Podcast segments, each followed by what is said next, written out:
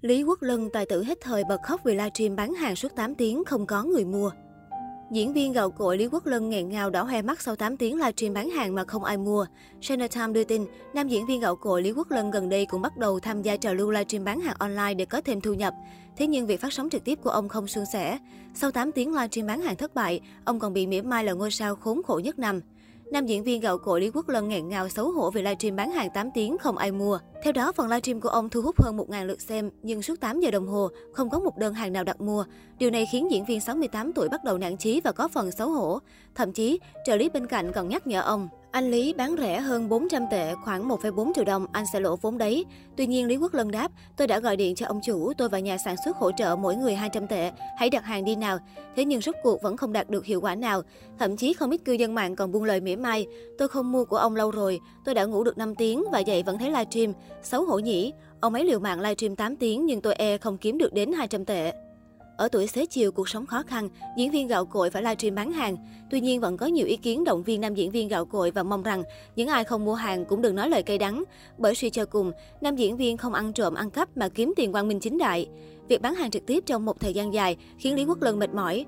Trước những bình luận trái chiều, ông đã đỏ hoe hai mắt trên sóng. Lý Quốc Lân sinh năm 1954, là diễn viên kỳ cựu của màn ảnh Hồng Kông, một thời gắn bó với TVB. Lý Quốc Lân đã tham gia rất nhiều bộ phim với nhiều vai diễn ấn tượng.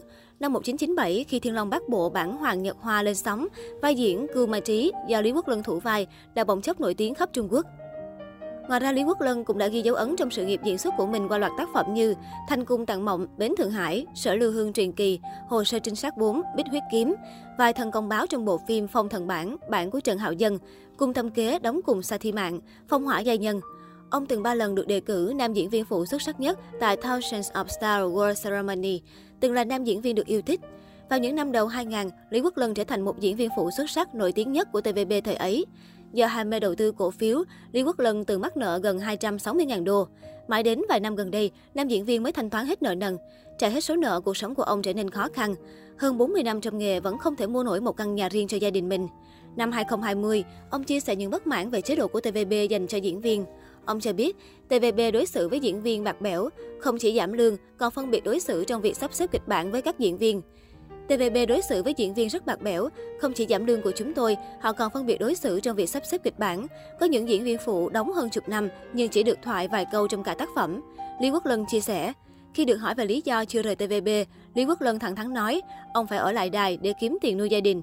Mức lương nhận được tuy không cao nhưng vẫn đủ trang trải và trả phí sinh hoạt hàng tháng. Hơn nữa, tài tử cũng chịu ơn nhà đài Hồng Kông khi không bỏ ông trong giai đoạn khó khăn. Thời trai trẻ với bản tính trang hoa, nam diễn viên từng bị bạn gái phát hiện ngoại tình và kiện ra tòa do xảy ra tranh chấp tài chính. Bề bối quá lớn khiến Lý Quốc Lân bị TVB cắt hợp đồng.